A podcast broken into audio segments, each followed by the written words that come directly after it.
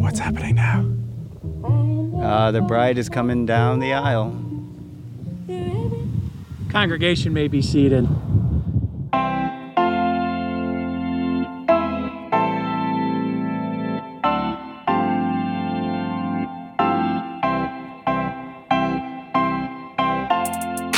Dearly beloved, we are gathered here today to celebrate the wedding episode of Surprisingly Awesome from Gimlet Media. Who are you guys?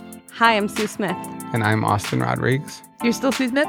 I'm a liberated woman. And I am your officiant, Rachel Ward. And this week, we're going to Sue and Austin's wedding. If you didn't hear the episode before this one, you might want to go back and listen so you can get to know our bride and groom. On the last episode, we followed them as they planned for their wedding, and we left off just as they were hitting a big bump. Hey guys, uh, I thought you might want to know that I got in a bike uh, spill last night. I like hit a rock on my way up the Williamsburg Bridge and landed on my handlebars, and the pointy end jabbed into my like pelvis, and it was hurt a lot. Austin was worried he might be too hurt to do all the things that he wanted to do on his wedding day, but he was being really stubborn about getting help until. Via the encouragement of my wife and my uh, sketch team, Nipsey, UCB Theaters, Mondays, 9.30, Vape Life, they told me I had to go to the doctor because I I went to rehearsal the day after the bike accident and I was like pale and like lethargic and like in a lot of pain. So I, I went to the doctor and he's like, there's no organs there. It's just a really bad bruise and you'll be fine. Uh, and sent me on my way. I was very scared. I made him go to urgent care. It sounds kind of like his improv team made him go to urgent care. Yeah, he probably takes more stock in that. uh, no, it was on both of your urgings. So, with Austin mostly all healed up, the show goes on. And on our show today, we are going to be looking at the origins of what we consider the modern secular American wedding. We're going to look at wedding traditions, ones that Sue and Austin participated in, and ones that they passed on. Things like walking down the aisle, wearing a garter, and that famous old line about something borrowed and something blue. There's a lot to unpack here because it turns out that wedding traditions, they don't come from one place. They're a hodgepodge of things from all different places, all different times, all different social practices. So, throughout this episode, we're going to be stepping back to ancient Greece, to the Middle Ages, to 19th century America to understand what the weddings of yore have to do with the weddings of today. And to help with that, we're going to bring some experts to Sue and Austin's wedding, specifically a classical archaeologist and two historians. And also, I wanted to give a quick shout out to our queer listeners. We got your emails. And to make it clear for everyone, these traditions are used in lots of weddings, not just straight ones. But for now, let's pick up where we left off, right before Sue and Austin's wedding. We are heading up to the venue very early tomorrow morning. Um, and I'm feeling so relaxed actually and like calm and excited. I can't wait to see everybody and like have bonfires and stay intense and see everyone I love and I think it's going to be great. Sure, it will be. Rehearsal was a shit show. Shit show. Yeah. Tell me about that. I've never been to a wedding rehearsal that wasn't a shit show though, so No, I feel okay. Can you imagine like 10 comedians and performers trying to all make a wedding happen and tell they were all trying to like tell the pastor what to do. Yeah, well, we're so used to directing our shows. Our own shows. And then everyone had an opinion. I was like, guys, shut up. A lot of Sue and Austin's wedding party came up to camp the night before, making a long weekend of it. And you may think this is really traditional a wedding that basically takes up a whole weekend rehearsal dinner, wedding day, maybe day after brunch. And you may have complained about it all the schlepping and having to book multiple nights in a hotel. But if you think that weddings go on for too long now, you would have hated the Middle Ages. Oh, yeah. The average wedding, sort of the process of getting married, can take weeks, if not months, in the Middle Ages, if you want to be super formal about it. This is Dr. Corinne Wieben, a professor of medieval history at the University of Northern Colorado. Talking to her made us realize that weddings have changed a lot over human history, and that each time they took on a new form, it was because the meaning of marriage had changed. In the Middle Ages, that form was a wedding that took forever because they were basically in contract negotiations. But of course, you didn't have to be at that wedding for those weeks and weeks that it took to broker the deal it's more like a business merger than like a ceremony in the way that we think about it now. Um, so it requires a lot of negotiation, and you want lots of time to be able to kind of think about this and think about what you're doing. Medieval weddings were different than modern weddings in a lot of ways, but the biggest way in which they were different than Sue and Austin's is that they were primarily about transferring wealth. Whereas Sue and Austin's wedding, sometimes it feels like it's primarily about destroying wealth and transferring candles. What are you carrying? A huge box of candles because it's like I try to organize everything, but it somehow is disorganized. it's the morning of their wedding. Sue and Austin get up to go to work in the reception hall, which in this case is a barn because their wedding is taking place on a farm. The barn is beautiful. It has big chandeliers and sparkly lights strung across the rafters. But it is a barn on a farm, so there's a litter of barn cats underfoot everywhere, and next to the barn is a pen full of goats and turkeys and roosters. Converting a barn into a party is a big task. And then I just need to know um, the seating chart. I have it right here. Yeah. Oh, okay. So I can do this. I can set up the chairs. Okay. Okay, so we'll do it together. Throw this Okay, on that cool. table. Okay. Thank you. Sue and Austin are having 135 guests. The average, according to industry data, is 126. So, pretty good size for a party. Okay. All right, so we'll set up the chairs and then The stress in the barn is palpable. Sue and the bridesmaids pin up decorations, they arrange candles and linens. Austin has the seating chart in one hand, and he's using the other hand to unfold chairs, slide them up against the table, over and over again. Checks the chart, slaps down a chair. Checks the chart, slaps down a chair. He's so stressed. He's never like that. He's always really calm. What do you think's going on? For him, he he's he wants everyone to have a good time. His stress levels are rising, but Sue's are dropping. there was a point where I had to um, stop setting up and just go and get my makeup done and just let go and let God. Sue escapes the stress of the barn and heads into the farmhouse next door. She takes a seat in a director's chair facing a set of glass doors that look out onto the barn. She is calm. You look like sort of like a queen looking over your dominion right now. I don't have to. I'm good. I My subjects of the barn. The mood here is giddy as bridesmaids with curlers in their hair lounge around the kitchen, snacking on zucchini bread and joking. That cat sat on my face at 4:30 in the morning. It was like humping my face. You guys are married now. We're married. I guess in cat world, if you rub your butthole on someone's face, Then they're your wife. they're your wife. Anna, this isn't about you. The bridal party is in a silly mood, but Sue's mother Ingrid is a little more contemplative.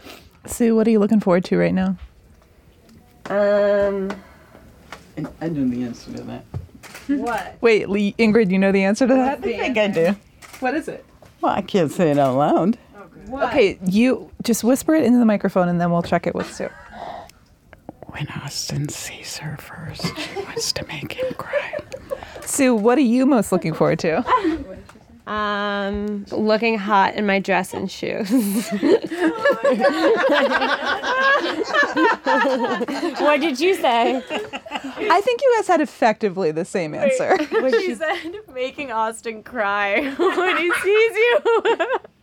Oh yeah, Austin's gonna be crying the most. Sue and her mother talked about weddings a few weeks before the big day, but not about what traditions Ingrid is passing down to Sue because Ingrid didn't have a big traditional wedding when she married Sue's father. It was much simpler.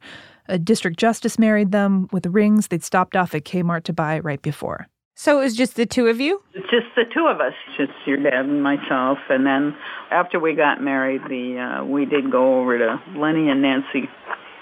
Uh, were some friends of ours. Lenny and Nancy, I've never heard of them. Well, who are I mean, and Nancy? we lost track of them when we when we moved away from Harrisburg. Right. Why did you guys decide to get married? Well, as you know, I'm Canadian.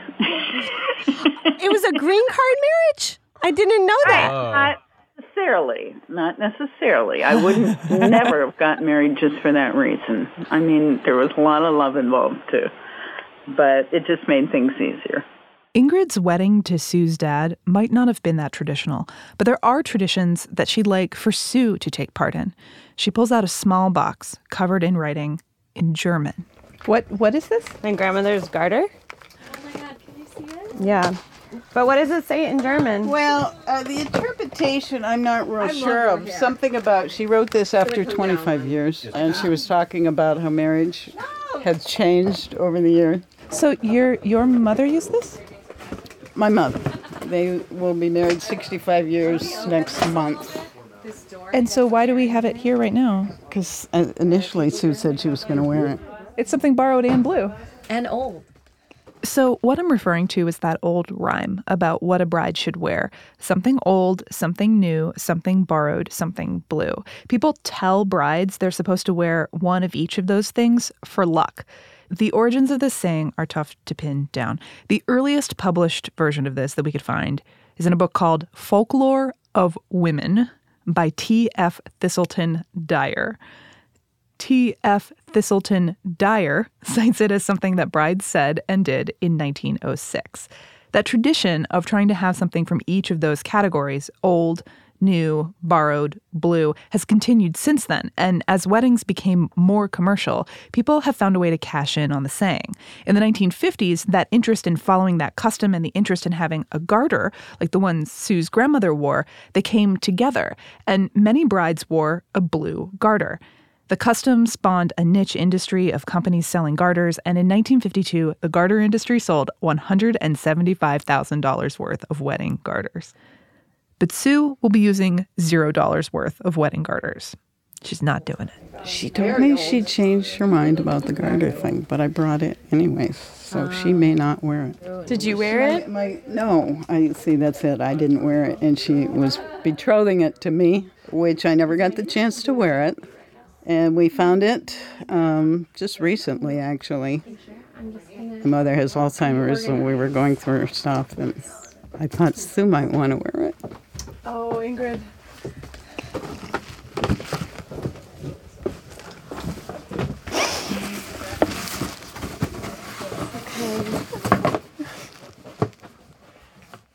Weddings are emotional.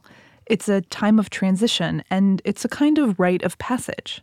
What did being a bride mean to you? I mean, it was nice to celebrate the marriage and celebrate the love, but I did feel like anytime I encountered a woman that I didn't really know that well, I could instantly bond with her about this wedding thing. And we would just like freak out and bride out about it. Um, so it gives you that connection to other women, which is cool. Um, but I would hope that there are other roles out there for women than bride, wife, mother. Really hard to find the line of femininity and getting married. Yeah, exact. Or feminist, Feministity, isosity, not femininity. feministing. What Sue is reacting to is that a lot of wedding traditions, when you peel back their face, can seem sexist. Think about the garter toss. The groom reaches up under the bride's skirt in front of everyone and slingshots the garter into a crowd of male wedding guests. What this actually symbolizes is proving that the marriage has been consummated, proving that the bride was pure, that the groom is a stud. And there are variations on this practice. I had to do it once when I was a kid. No. Say I was like, I don't know, 12 to 15 off of like a 30 year old woman. Because it's this whole thing of like, if you go over the knee or not, you're like a bad boy if you go over the knee. Did you go over the knee? I'm sure I did. I'm sure you did.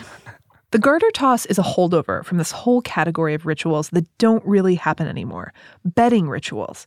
This is Dr. Vicki Howard at the University of Essex. They are things like sort of hazing the couple who are going to be sleeping together for the first time on their wedding night, you know, accompanying them to the bed, teasing them, having sort of a communal party in the bedroom around the people, around the couple. The couple's first night together is not a private affair. During the Middle Ages, a witness to that first night, was necessary to make a marriage official. The tamer version of this practice that eventually developed was for a bride to toss a garter out the window to say, Look, leave us alone, we did it. In the late 19th century, tossing the garter became ceremonial. But no one's getting their garter tossed just yet, metaphorically. Or actually, back at the farmhouse, the bridesmaids have gone from giddy to full on squee as Sue appears in her dress for the first time. Pretty girl. Like so pretty. Here you go. Oh my god, the ceremony starts in 10 minutes. Shut up. For the groomsmen, the mood is more methodical. Vows, gum, sunglasses, phone for pictures. Got my watch, got my pocket square. think I'm good. more somber. All right, let's do it. Okay. Do Yeah. we do we do anything? We want pep talk? No, I'm all right. Look at me. Do you want a pep talk? I'm good. Do you need one? No, I'm okay. Okay, let's roll. Let's roll. You want a pep talk? Pep talk? Little pep up. Great. I guess I'm gonna go up there and get married. Yeah, they have to go up and get married. This seems right, right? Right after the break. Welcome back to Surprisingly Awesome from Gimlet Media. I'm Rachel Ward. This week, we're guests at the wedding of Sue Smith and Austin Rodriguez. It's their big day. We're at the top of a hill on a farm in rural upstate New York, and the view is beautiful. There's several rows of church pews facing an arbor, and it's covered with sunflowers. Beyond that, as far as you can see, it's hills and farms and forests. And the leaves on the trees are in full disagreement about whether or not this moment is summer or fall. I was so nervous. I, I I must have asked 20 people, am I supposed to go up there? Am I supposed to like hang here and say hi to the guests? I had no idea what to do. And everybody's kind of like, just do whatever you want. And so I eventually went up to like stand at the altar. Um, and that was when I st- started to get really nervous. And then like they brought my my grandparents came up in the van and like that was when I lost it. It was like when my seeing my grandmother like made the trip out there and everything and I was just like doing this with my hands, like banging my fist into my hand, trying to like look casual and cool when I was really like the opposite of that. While Austin tried to look cool, the DJ, his friend DK, queued up the music. I'm looking for the bridal party. I thought somebody was going to be giving me a thumbs up. Sharon, the venue owner, called down the hill on a walkie talkie. Thumbs up. Ready to go? Yeah. Okay. Let's get everybody in their places.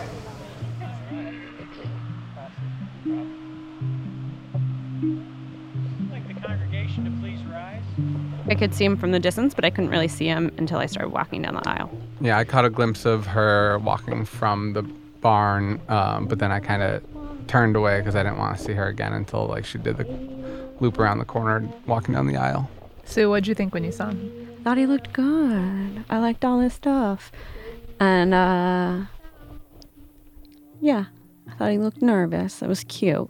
Until you came around, and then when you came around the corner, it was oddly calming and not uh, not overwhelming. Yeah, I felt more calm when I saw you and I was like standing up there with you. Yeah. Yeah. It was like no one else was around. And by the way, Austin did cry when he saw Sue in her dress. But it was cool to come around the corner and see everyone you love just like because I hadn't seen a lot of them until then. And I was like, oh my God. yeah. crazy. That's what you pay for. Yeah. Oh, yeah. That's what you do all the planning and everything for is that moment right there. Priceless. And timeless. Walking down the aisle connects to a long tradition of weddings as processions. Dr. Lin Foxhall, a classical archaeologist at University of Liverpool, says far back into history, before Christianity, before the Roman Empire, the Greeks used wedding processions, walking from one family home to another, to show that a couple was getting married. It's the woman passing into the husband's house. That's the minute they're married. Walking down the aisle, processing down the aisle, is our modern connection to that ancient practice. The most important bit of the wedding is actually the procession. Certainly in the ancient Greek world, you go from the bride's house to the groom's house, and you have lots of singing and dancing and clothes and flowers and all of the things you would expect. The same as today dress up in fine clothes, have a procession. but one pretty big difference. In antiquity, births and marriages and deaths were all really family affairs. They were not something that the state got involved in. And of course, there was no overarching church to manage them either. That's a really different way of looking at a wedding. In antiquity, religion wasn't really present at weddings. Getting married was a family matter, not a state or church matter. Also, in ancient Greece, there wasn't a church as we think of it now. Sure, people might get married in a sanctuary for their favorite god or goddess, but it wasn't until pretty long into the life of Christianity, the 13th century, that a church service began to be a critical part of a wedding. Nowadays, we think of a wedding in a religious space as traditional and weddings on hills on a farm as non traditional. And we think of the past as a more religious time. But Dr. Vicki Howard at the University of Essex says that even in early American weddings, a wedding in a church wasn't guaranteed. You know, the idea of you having uh, of a church wedding is something that becomes a middle class ideal in the um, early to mid 19th century before the 19th century, you may not even be able to have a minister because there may not be one in your area, and you might just cohabitate or have common law marriage. It wasn't until the 19th century that Americans started to think of a church wedding as a default wedding. It was just impractical to have a wedding in a church all the time. Maybe you didn't live near a church, or your church didn't have a full time preacher. So you might just move in together and start telling people, we're married no ceremony, do not cross go, do not collect $200 worth of pots and pans from Bed Bath & Beyond. But despite the secular nature of Sue and Austin's wedding, the order of service they're using, that is heavily influenced by a Christian service. It's got an opening prayer, readings, some sort of message, some singing. As Sue and Smith make their promises to each other today, let us enter into this celebration confident that God is present with us. Even when your pastor gets your names wrong, that's Sue and Austin, Pastor Jeff. But that little mess up primed the guests to laugh as friends and family rose from the pews to deliver readings. Love is patient, love is kind. It does not envy, it does not boast, it is not proud. It does not dishonor. A soulmate is someone who has locks that fit our keys and keys to fit our locks. I will give you everything. Baby, love me. Lights out. Beyonce. And then on the windy hill, Sue and Austin delivered their vows, which they wrote themselves. Austin, you're the warmest and most generous person I've ever met, and also like really tough like a bear or a wolf. I will love puns the way that you love puns. now that we're happily meowied. Whoa! Workshop. I promise to always have a one-way ticket to Snuggletown when we go to bed at night. I promise to always, always support you and have your back. I vow to celebrate your many, many wins and pick you up after any losses. I promise to never have a man bun. I love you. I love you. I love you forever, sister. Writing your own vows feels really modern, like a deviation from tradition that makes a ceremony more personalized, more casual, more American. But according to Dr. Corinne Wieben at the University of Northern Colorado, medieval marriage could be shockingly informal as long as you agree in the present tense to be married to each other, you are married. Um, without the presence of witnesses, without the presence of officials. Medieval people were writing their own vows way before Sue and Austin crafted their first pun. It's just a person saying, uh, I, in this present moment, consent to take you as my spouse. Uh, and as long as two people say that to each other, that is considered to be a legally binding marriage. It didn't matter where you got married or who in front of. If you declared to each other, I will marry you, you were married. And there's another medieval tradition that we observe today. The exchange of rings is a really common tradition throughout medieval Europe. Uh, and it's one of the few ways in which people can sort of publicly perform a wedding. Wedding rings are an extremely medieval thing. So, if you are uh, a couple in the Middle Ages and weddings are this sort of informal, private thing, um, one of the things you can do is a public ceremony to kind of cement the idea of your marriage in the minds of your family and the community is to exchange rings.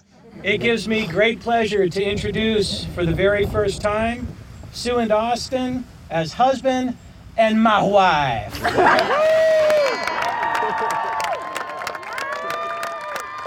I feel like when the pastor is that what we call it, Jeff? Mhm. Uh, when the pastor said "my wife," it was like cathartic for me, in that I don't feel like I have to say "my wife" anymore. Right. That was like my last "my wife." Like I don't need to say that anymore. Because anymore. it's like God said it. God said it. I mean, who? That's top heightening. You can't heighten any further. Yeah. No, no, no, no.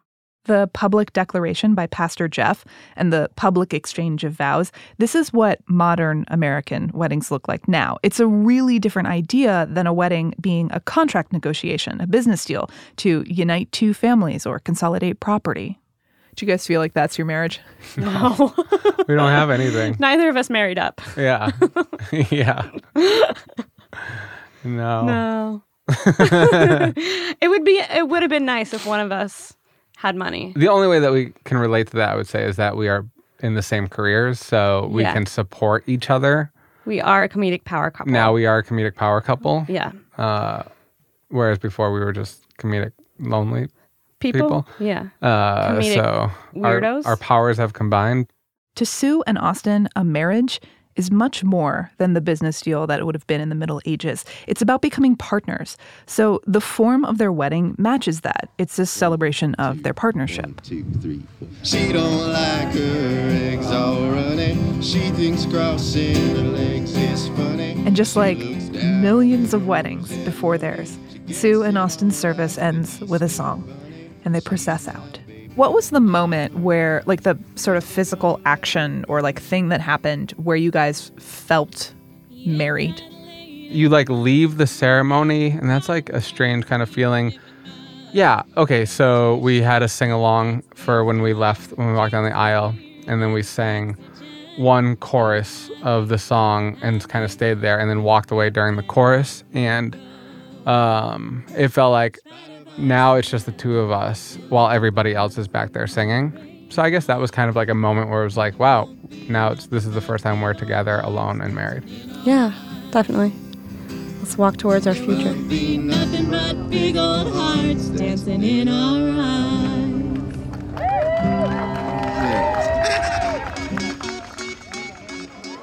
Dinner will be served very soon, but right now I would like to introduce, for the very first time, our bride and groom, Mr. and Mrs. Austin Rodriguez and Sue Smith. I don't think this dinner is going to end in the hour that they thought it was going to. No. Does it ever?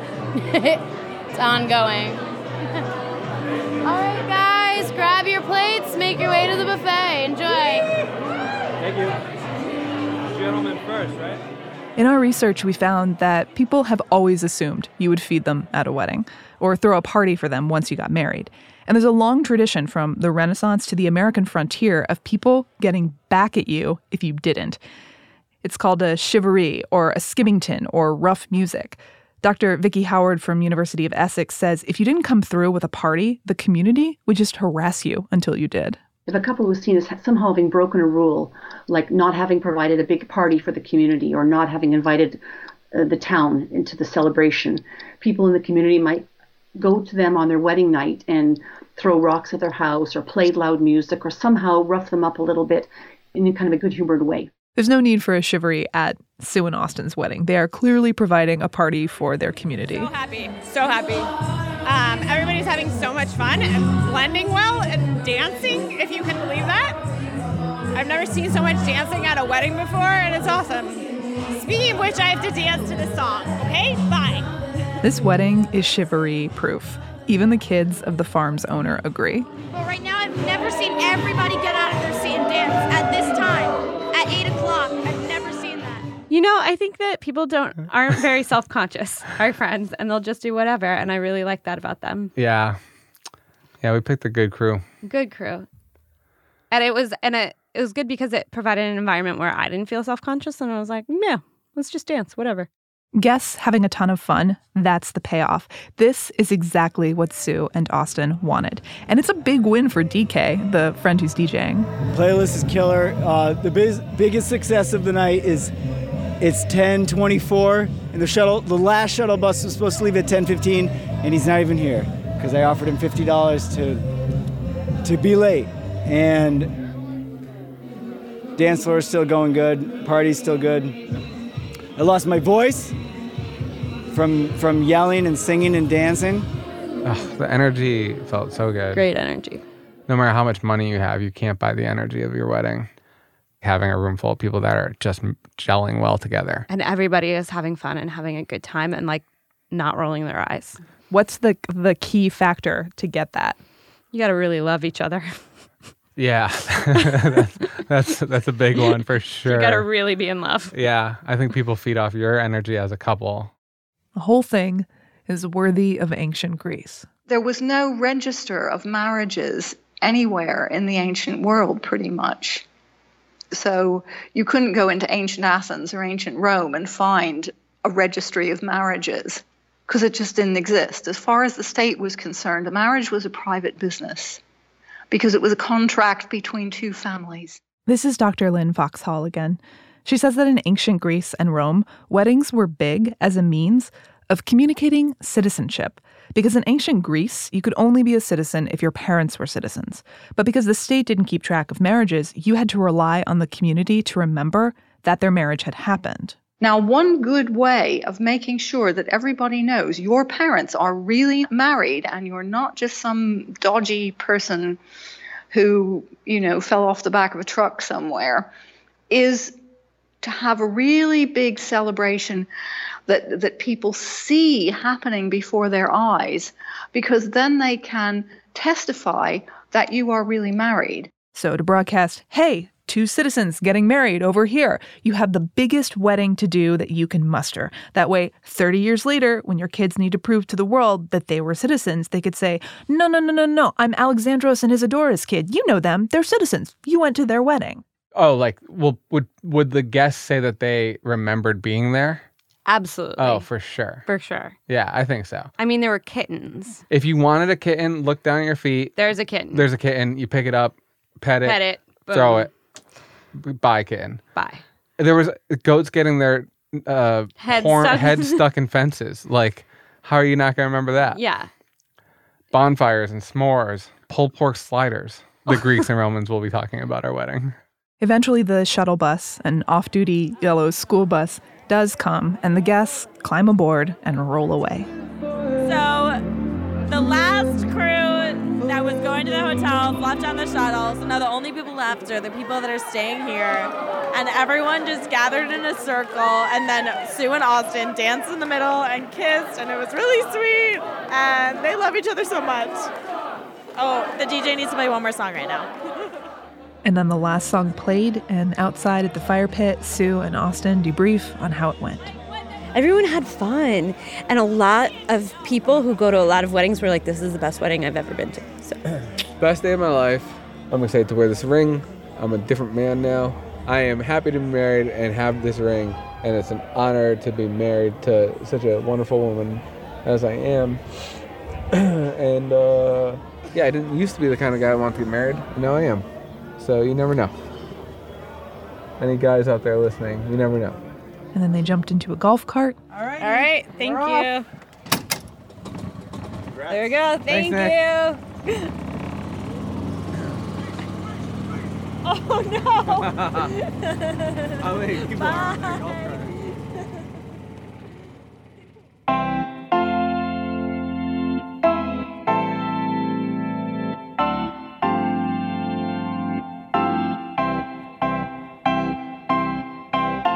Our theme music is by Nicholas Britell, and our ad music is by Build Buildings. We were edited this week by Annie Rose Strasser and produced by Christine Driscoll, Elizabeth Kulas, and Rikki Novetsky. Sylvie Douglis and Nick Fountainfield produced at the wedding. Thank you to Sue and Austin's friends and family for letting us ask so many questions and bother you during the whole wedding. Thanks to Jorge Just, and sorry we forgot to thank you last time, and to our beloved mix engineer Andrew Dunn. Andrew Dunn mixed this episode. He always mixes our episodes, and we have not been great about remembering to tell you that. Additional production assistance came from Jacob Cruz, Emily Kennedy, Melanie Cruvelis, Sarah Melton, and Sarah Stoddard. Thank you to Karen Klaber Hirsch, Gail Streggy, Patrick O'Neill, Jennifer Gelman, and Sharon Bustani. And thank you so much to everyone who invited us to your weddings. We'll be reaching out to you shortly with a wedding gift. Quick production note from the surprisingly awesome team. We're going to be taking a hiatus. This is our last episode before the break, but stay subscribed for fun treats and surprises along the way. You can tweet at us at Surprising Show, email us at surprisinglyawesome at gimletmedia.com, and our Tumblr is truesharkattackstories.tumblr.com. Surprisingly Awesome is a production of Gimlet Media.